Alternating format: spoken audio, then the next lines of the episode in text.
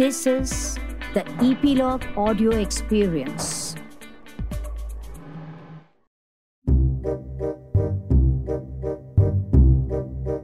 नमस्कार, किस्से an anthology of audio plays में चेखव रिविजिटेड की हमारी अगली कहानी है द सेडक्ट्रेस। एंटन चेखव के नाटक द सेडक्शन से प्रेरित इस ऑडियो नाटक में आप मिलेंगे बेहद खूबसूरत लेकिन अय्याश वृंदा पारेख से, जिसे दूसरों के पतियों को अपनी मोहब्बत का शिकार बनाने में बहुत मजा आता है। खासकर अपनी खास सहेली के पतियों से उसकी काफ़ी दोस्ती रहती है। ऐसे में वृंदा पारेख के शिकंजे में फंसती है उसकी प्यारी मासूम सहेली वसुधा और उसका बेचारा पति। अब इस शिकारी के शिकार में क्या ये पति पत्नी फंसते हैं, या कहीं ऐसा तो नहीं कि शिकारी खुद शिकार हो जाता है? आइए सुनते हैं और मिलते हैं द सेडक्ट्रेस से।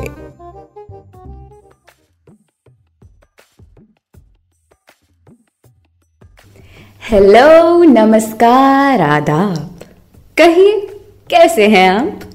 मैं मैं तो वैसी ही हूँ जैसे पहले थी, अलहड़, आवारा, अय्याश। लोगों के बीच में मेरा बड़ा नाम है, वृंदा पारेख, द सेडक्ट्रेस, सबका मन जीतने वाली मनमोहिनी। सच तो ये है कि कोई भी लड़का मेरे आकर्षण से बच नहीं पाता, इसलिए नहीं कि मैं बहुत आकर्षक हूँ, बल्कि इसलिए कि मैं इसे खेल समझती हूँ और हर खेल को जीतना मेरी खासियत है। मैं शुरू से ऐसी नहीं थी, बहुत शर्मीली और मासूम थी। फिर कुछ घटा और मेरे शर्म के पर्दे झट से हट गए। शुरू में तो मैं ये खेल हर लड़के के साथ खेलती थी, लेकिन इस खेल को और चैलेंजिंग बनाने के लिए मैंने अपने लिए कुछ शर्तें रखी। पहली शर्त, वो लड़का शादीशुदा होगा। दूसरी शर्त, वो अपनी शादी में सुखी होगा। तीसरी शर्त, उसकी पत्नी से मेरी अच्छी दोस्ती होगी। उफ, इतने मुश्किल चैलेंजेस चुन रखे हैं मैंने खुद के लिए। मैं अपने ही स्टैंडर्ड्स को कितना ऊंचा करती जा रही हूँ। तो चलिए शुरू करते हैं ये खेल। आज मैं आपको सिखाती हूँ how to be a seductress. जो भी ये दिलचस्प लेकिन कभी कभी खतरनाक खेल खेलना चाहते हैं, उनसे मेरी गुजारिश है कि वे एक पेन और पेपर लेकर बैठें और अच्छी तरह नोट करें, क्योंकि आज मैं आपको अपने सारे तरीके बताने वाली हूँ, ऐसे तरीके जो कभी फेल नहीं होते।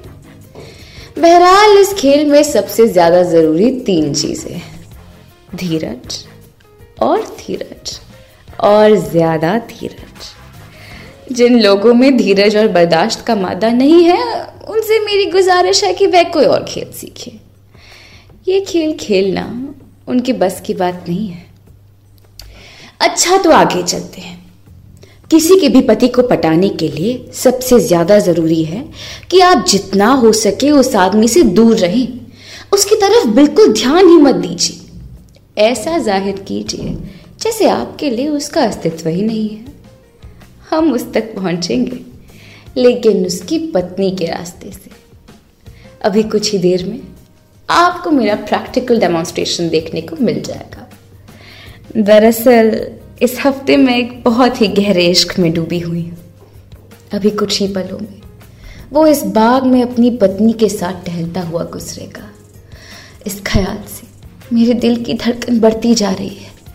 मेरे शरीर का रोम रोम चीख चीख कर कहता है कि बढ़ो और उसके गले में बाहें डालकर उसे अपने सीने से लगा लो। लेकिन जरा देखिए, एक ग्रेट मिस्ट्रेस क्या करती है। मैं इतनी ठंडी नजर आऊंगी जैसे कि बर्फ का गोला। वो आ रहा है, मेरे दिल का शहजादा, अपनी हुक्म की बेगम के साथ। आहा, वृंदा पारेख, क्या खूब मुलाकात हुई। हेलो वसुधा, बहुत अच्छा लगा तुम्हें देखकर। कैसी हो तुम? बहुत सुंदर लग रही हो। शुक्रिया शुक्रिया, लेकिन तुम वृंदा एक नंबर की बदमाश। तुम तो ना हमेशा ही सुंदर लगती हो। अच्छा एक्सक्यूज मी, ये है मेरे पति विनीत, इनसे तो तुम मिली हो ना? अरे हाँ, मिल तो चुकी हो। सिन्हास के घर पे डिनर पे तुम इनके साथ ही तो बैठी थी।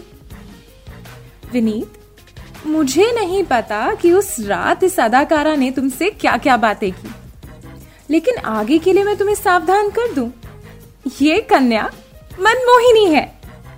इसके जादू से आज तक कोई नहीं बच पाया। विश कन्या है, विश कन्या। भाई तुम्हारी तारीफ में फिलहाल मैं इतना ही कह सकती हूँ वृंदा। तुम तो हमेशा बढ़ा चढ़ा कर बोलती हो वसुधा। विनीत जी, आप इसकी बातों पर मत जाइएगा, और बहुत खुशी हुई आपसे दोबारा मिलकर। हम लोग तो यूं ही टहले निकले थे। अगर मन हो और कोई काम ना हो तो चलो हमारे साथ। थैंक्स वसुधा, लेकिन फिलहाल मैं इस जगह से हिल भी नहीं सकती। मेरे जीवन में एक नए प्यार का आगमन हुआ है। तुम तो जानती हो वसुधा, मैं प्यार के लिए जीती हूँ और प्यार के लिए मरती हूँ। मेरे पाँव पत्थर के हो जाते हैं जब तक कि मैं उनका दीदार नहीं कर लेती। उनका चांद सा चेहरा देखकर ही मुझ में प्राण वापस लौटते हैं। बहुत ज़्यादा हो गया ना? नहीं नहीं, बस धीरज धरे रहिए। कमाल है वृंदा, तुम तो वाकई कमाल करती हो। कैसा है हैंडसम? हैंडसम, बहुत ही हैंडसम। उनके आने से जो आ जाती है चेहरे पर रौनक, वो समझते हैं बीमार का हाल अच्छा है। वाह वाह वाह वाह, शायरी तो ना विनीत भी बहुत अच्छी कर लेते हैं, पर सच में तुम्हारा तो कोई जवाब ही नहीं। रास्ते में कोई रुकावट, कोई अड़चन? वही जो हमेशा होती है, उसकी पत्नी। ओहो, तुम ना कभी नहीं सुधरोगी। किसी कुंवारे से प्यार क्यों नहीं कर लेती? वसुधा, इश्क किया नहीं जाता, बस हो जाता है। दिल दिया नहीं जाता, बस खो जाता है। लेकिन लगता है लगता है इस बार बहुत निराशा हाथ लगेगी। निराशा? और तुम्हें सवाल ही नहीं पैदा होता। मैं तो किसी के साथ भी शर्त लगा सकती हूँ, और तुम जानती हो ना, मैं शर्त तभी लगाती हूँ जब मुझे पता होता है कि मैं शर्त जीतने वाली हूँ। खैर, अब हम चलते हैं, तुम लगी रहो। हम्म, कैसा रहा? बहुत बढ़िया था ना? किसी असली प्रोफेशनल का काम देखकर सर अपने आप झुक जाता है। क्या आपने नोट किया कि ना तो हमारी एक बार भी ठीक से नजरें मिली, ना हम में कोई बातचीत हुई, लेकिन फिर भी मेरे बारे में उसे कितनी जानकारी मिल गई। पहली, मैं एक मनमोहिनी हूँ। दूसरी, मैं किसी के इश्क में डूबी हुई हूँ। और तीसरी, मेरे जादू से कोई नहीं बच पाता। इस वक्त अगर सच कहूँ तो उसके दिल में मेरे लिए नफरत ही नफरत होगी। वजह नंबर एक, क्योंकि मैं बहुत अच्छे चरित्र की नहीं हूँ। वजह नंबर दो, क्योंकि मैं अपने इरादों को बयां करने के मामले में बेशर्मी की हद तक बेबाक हूँ। वजह नंबर तीन, क्योंकि मेरी दिलचस्पी उसमें नहीं, किसी और के पति में है। अगर अपनी ही तारीफ में मैं कुछ आगे बढ़ गई हूं तो मुझे माफ कीजिएगा, लेकिन ये बताइए, आप ये सब कुछ ठीक से नोट कर रहे हैं ना? क्योंकि अब यहीं से रास्ते में नए और नाजुक मोड़ आना शुरू होंगे। अब अगला स्टेप है हिप्नोसिस, यानी सम्मोहन का। सम्मोहन आंखों से नहीं, बल्कि जुबान के जहर से। जैसे कोई सांप अपने शिकार की तरफ धीरे धीरे बढ़ता है। मजे की बात तो ये है कि ये सम्मोहन का जहर उसी की पत्नी के रास्ते आएगा। जरा देखिए कि क्लब में कैसे उसकी पत्नी से मेरी अचानक मुलाकात हो जाती है।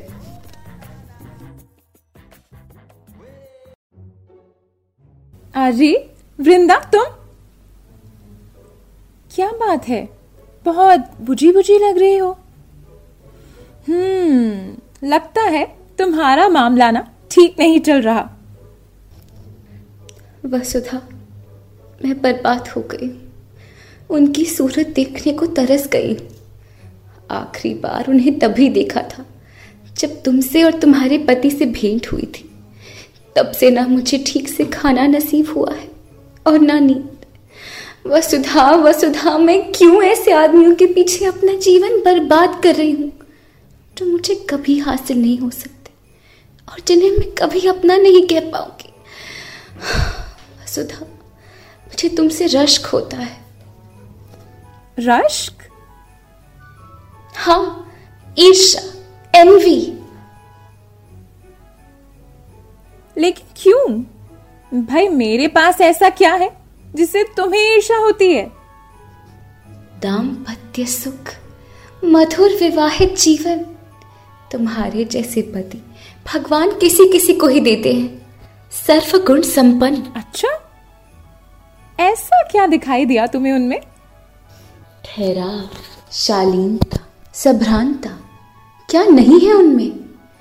और खास तौर पर वो अंदाज जिससे वो तुम्हारी तरफ देखते हैं। काश काश जिंदगी में कोई मुझे भी इस तरह देखे, प्यार और समर्पण भरी नजरों से। तुम्हारे शरीर में तो बिजली सी दौड़ जाती होगी, है ना? बिजली? आ, नहीं, बिजली तो नहीं। तो शायद झुरझुरी। ऐसा हो ही नहीं सकता कि वो तुम्हें देखें तो तुम्हारे शरीर में झुरझुरी ना उठती हो। उठती है, उठती है, झुरझुरी तो काफी उठती है। मैं तो दिन भर झुरझुराती ही रहती हूँ। वो एक आदर्श पति है वसुधा, मेरे जैसी बदकिस्मत औरत जिसका इस पूरी दुनिया में कोई अपना नहीं है। ये बात कह रही है इसलिए विश्वास करो, तुमने बहुत पुण्य किए होंगे जो तुम्हें ऐसे पति मिले। किस्मत वाली हो तुम। हो सकता है तुम्हारी किस्मत भी तुम पर मेहरबान हो जाए। हाँ, बस इसी उम्मीद पर दिन काट रही हूँ, वरना जीना तो अब फिजूल लगता है। कभी कभी मन करता है कि गले में रस्सी बांध के।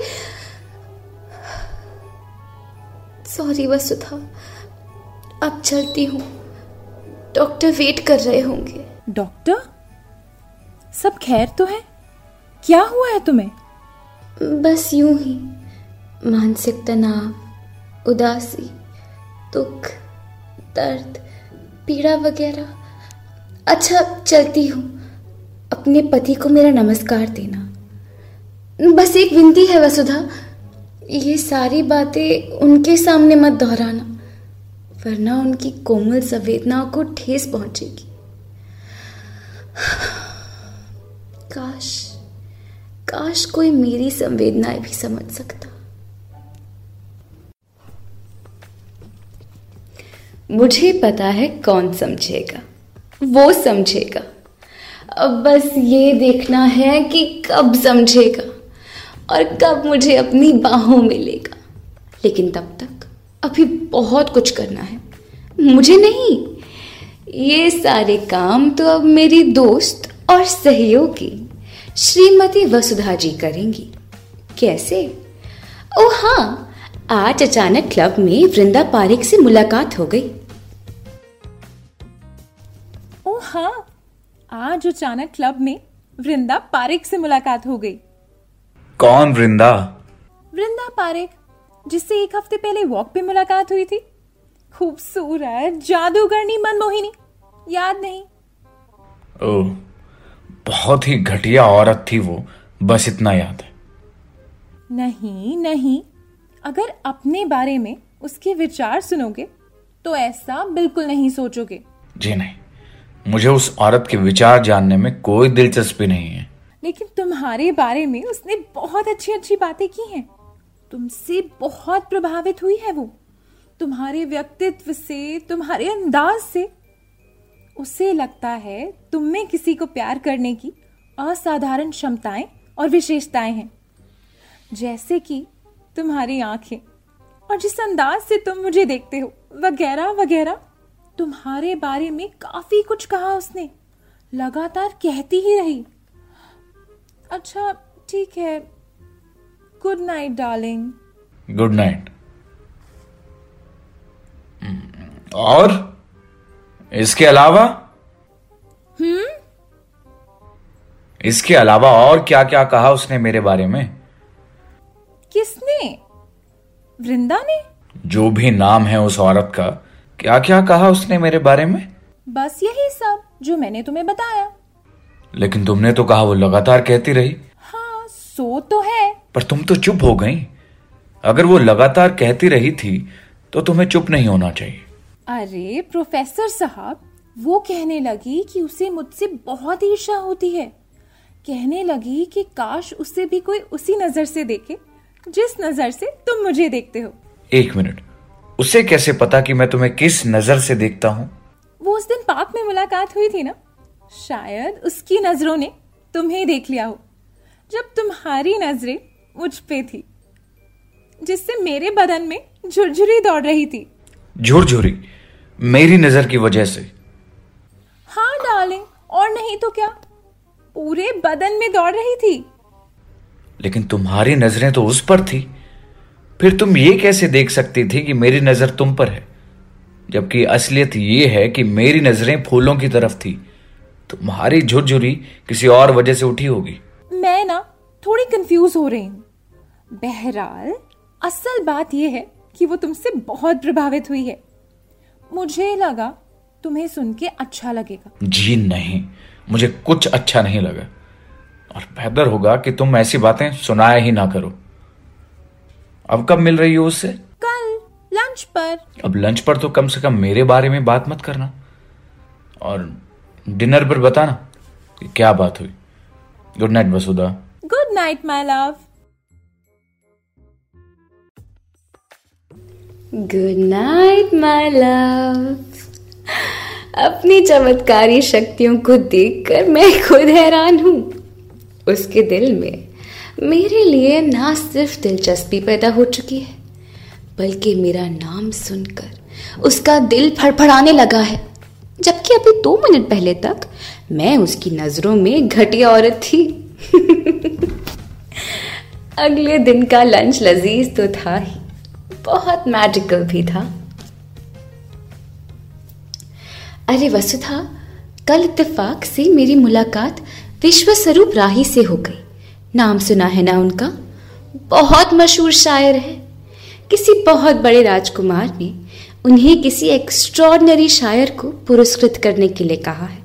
मैंने फौरन कहा कि मैं कैसे एक्स्ट्रॉर्डनरी शायर को जानती हूँ, लेकिन लेकिन उनसे बात करने का मुझ में साहस नहीं है।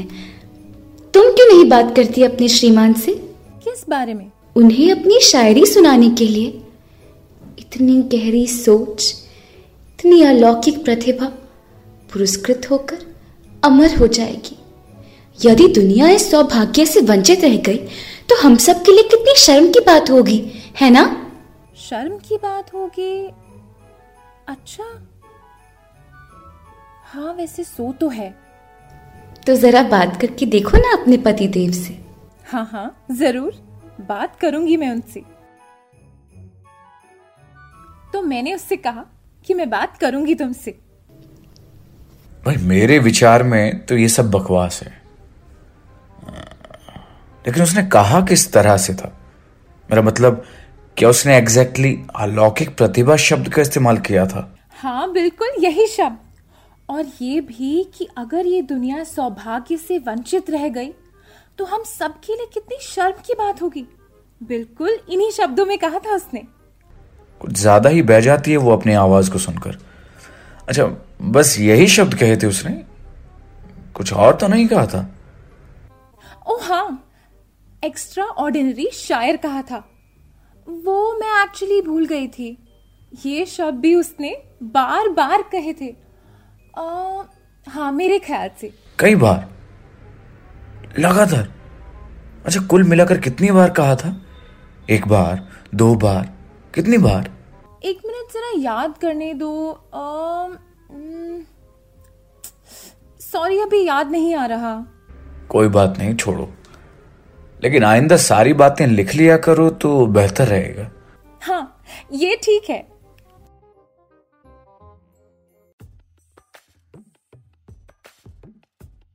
क्या आपने मुझे उसके नजदीक देखा? क्या मैंने उससे कोई बातचीत की? क्या हम में कोई लेटर्स एक्सचेंज हुए? नहीं मेरे प्रिय शिष्यों, ऐसा कुछ नहीं हुआ। लेकिन फिर भी अपनी पत्नी के मुंह से निकले हुए मेरे एक एक शब्द पर उसके कान लगे रहते हैं। कमाल की बात है ना। बस दो से तीन हफ्तों तक यही फॉर्मूला इस्तेमाल करते रहिए। उसका विरोध दिन पर दिन कमजोर होता जाएगा, कमजोर और ज्यादा कमजोर।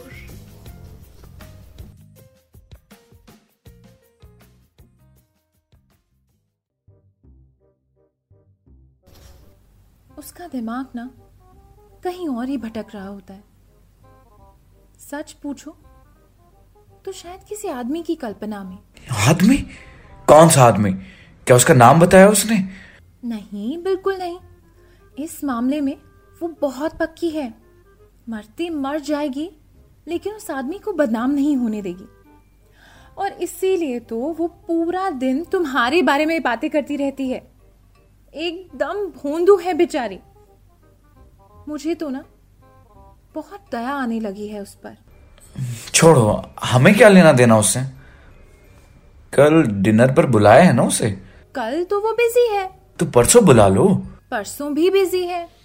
तो अगले हफ्ते, अगले महीने कभी तो फ्री होगी वो। खाना खाती नहीं है क्या? नहीं, कह रही थी किसी बहुत जरूरी प्रोजेक्ट पे काम कर रही है। महीनों तक हमसे नहीं मिल पाएगी। ये भी कह रही थी कि शायद उसे भी धीरज का फल मीठा ही मिलेगा। और हाँ, उसकी राय में ना तुम्हें एक एक्टर बनना चाहिए। एक्टर? मैं और एक्टर?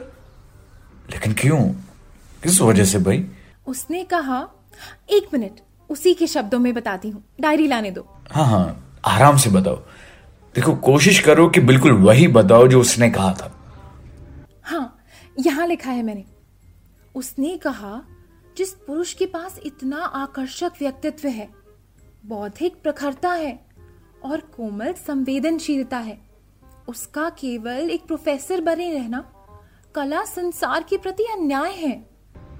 क्या ये ये कहा उसने?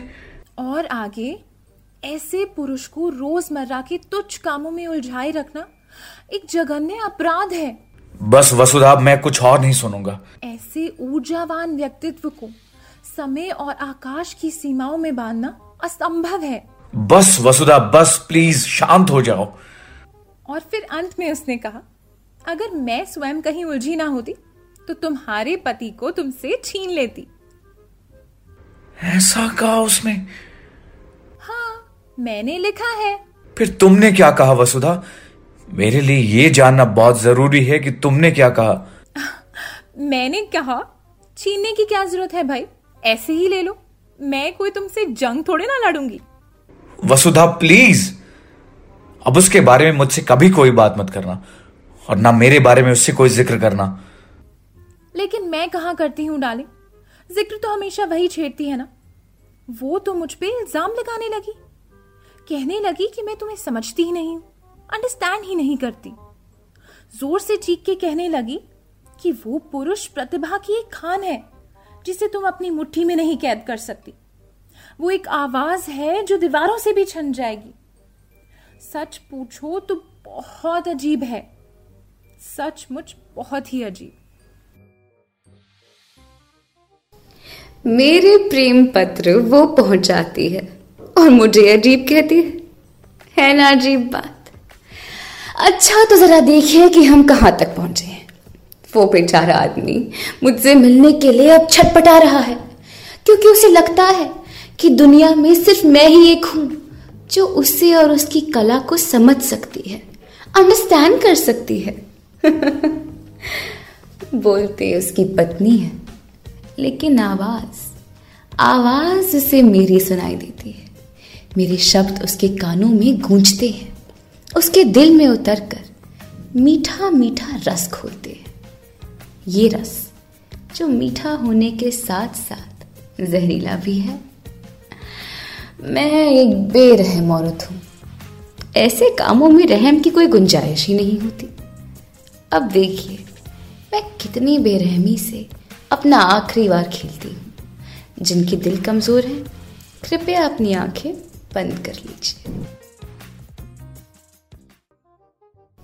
नहीं, मैं कुछ नहीं सुनना चाहता वसुधा, उसका एक शब्द भी नहीं, कुछ नहीं। लेकिन उसने भी तो यही कहा ना मुझसे कि भगवान के लिए मैं तुमसे कुछ ना कहूं, क्योंकि उससे डर था कि कहीं उसका दुख सुनकर तुम दुखी ना हो जाओ। क्या बहुत दुखी है वो?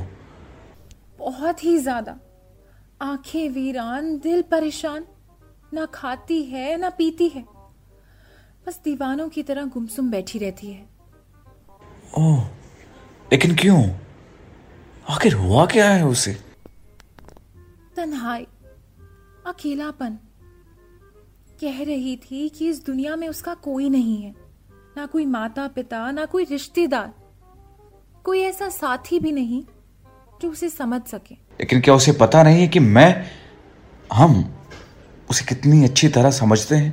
क्या उसे पता नहीं है कि मैं हम उसे कितना चाहते हैं, कितना पसंद करते हैं? क्या उसे पता नहीं है कि मेरा हमारा दिल उसे मिलने के लिए कितना तड़पता है, हम दोनों का ही? मैंने बहुत समझाया उसे, बार बार कहा कि हमारे साथ हमारे घर चलो, हमारे साथ खाना खाओ, तुम्हारा मन हल्का हो जाएगा। लेकिन कहने लगी रहने दो, मैं तुम दोनों को भी दुखी कर दूंगी। आजकल किसी से मिलती जुलती भी नहीं है, घर में उदासी और अकेलापन खाने को दौड़ता है, इसीलिए रातों को उठकर अकेले सुनसान बागों में जा बैठती है। अच्छा, कितने बजे? आठ और नौ बजे के बीच में। अरे हाँ, कपूर्स ने ना हमें कल रात को डिनर पे बुलाया है, मैंने आठ बजे का बोल दिया है, ठीक है ना? नहीं, मुझे ना टीना आंटी को देखने जाना है, वो बीमार है ना। मैं बाद में आ जाऊंगा, थोड़ा लेट, नौ या सवा नौ बजे तक। नहीं नहीं प्लीज, तालियां नहीं। इस महान उपलब्धि का श्रेय मुझे अकेले को नहीं है, मेरी मित्र और सहयोगी श्रीमती पत्नी जी का इसमें बराबर का योगदान है। उन्होंने ऐसी चाबी भरी कि श्रीमान जी रस्सी तोड़कर मुझे अपनी बाहों में लेने के लिए दौड़ते चले आए, बिना घोड़ा बिना गाड़ी के पैदल दौड़ते चले आए। वो देखिए। मेरा ख्याल है अब आप इस आखिरी सीन से आंखें हटाकर अपने ब्रोशर्स वगैरह पढ़ लीजिए, क्योंकि अब अगले कुछ लम्हे बहुत ही व्यक्तिगत हैं। उनके आने से जो आ जाती है चेहरे पे रौनक, उनके आने से जो आ जाती है चेहरे पे रौनक, वो समझते हैं बीमार का हाल अच्छा है। तुम आ गए मेरी जान, मेरे हसीन ख्वाबों की ताबीर। जो एहसास मेरे सीने में मचल रहे थे, उन्हें पहली बार होंठों पर लाने का पल आ ही गया है। अब मैं कहूंगी कि रुको, कुछ मत कहो, एक शब्द भी नहीं, जरा सी आवाज भी नहीं। मुझसे कुछ सहा नहीं जाएगा जब तक कि तुम मेरे दिल की बात नहीं सुन लेती। पिछले कई हफ्तों से मैं तड़प रहा हूं, छटपटा रहा हूं। तुमने बहुत चालाकी से मेरी पत्नी के माध्यम से मेरी वो सारी इच्छाएं, सारी तमन्नाएं जगह डाली जो मेरे सीने में पिछले कई वर्षों से दबी पड़ी थी। मुझे नहीं पता तुम्हारी मोहब्बत सच्ची है या नहीं, लेकिन तुमने मेरे अंदर ऐसी मोहब्बत और ऐसा जुनून पैदा कर दिया है जिसकी शायद मैंने कभी कल्पना भी नहीं की थी। तुमने मेरे मन में छुपे अनछुए तारों को छुआ, मैं गूंज उठा। मेरी शायरी को एक नई पहचान दी, इसलिए मैं यहां तुम्हारे सामने खड़ा हूं वृंदा। लेकिन मुझे एक बात और कहनी है, मैं अपनी पत्नी से बहुत प्यार करता हूँ। वो बहुत रोमांटिक नहीं है, ना ही तुम जैसी शायराना है। हमारी मैरिड लाइफ ना ज्यादा एक्साइटिंग है और ना दुखी, बस सहज और सीधी सादी। वसुधा मुझसे बहुत प्यार करती है, मेरा हमेशा साथ देती है। मैं अपने जीवन से खुश हूं, संतुष्ट हूं। मैं ये भी जानता हूं कि एक बार एक बार तुम्हें अपनी बाहों में लेने के बाद मेरा ये जीवन हमेशा के लिए खत्म हो जाएगा। ये शायद मेरा सबसे कमजोर पल है, जिसमें मेरे मन की सारी तमन्नाएं उमड़कर तुम में समा जाना चाहती हैं। इस पल मैं बहुत सेल्फिश हूं, सही गलत का फैसला करने में असमर्थ। इस समय मुझे तुम्हारे कैरेक्टर की स्ट्रेंथ का सहारा चाहिए। देखो, अगर तुम मुझसे सचमुच प्यार करती हो तो अपना मुंह मोड़ लो। मैं चला जाऊंगा और हम फिर कभी नहीं मिलेंगे। लेकिन अगर मैं तुम्हारे लिए सिर्फ एक खेल हूं तो बढ़ो और समा जाओ मेरी बाहों में। ये फैसला मैं तुम पर छोड़ता हूं वृंदा। मुझे तुम्हारे फैसले का इंतजार है।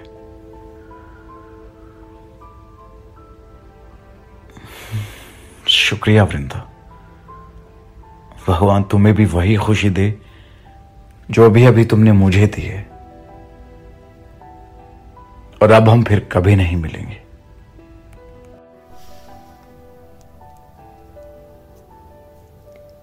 दूसरों की पतियों की भूतपूर्व शिकारी, शहर की सबसे बड़ी सिडक्ट्रेस वृंदा पारेख ने उस दिन के बाद से अपनी दिलचस्पी का दायरा केवल अकेले अविवाहित कुंवारों तक ही सीमित कर लिया।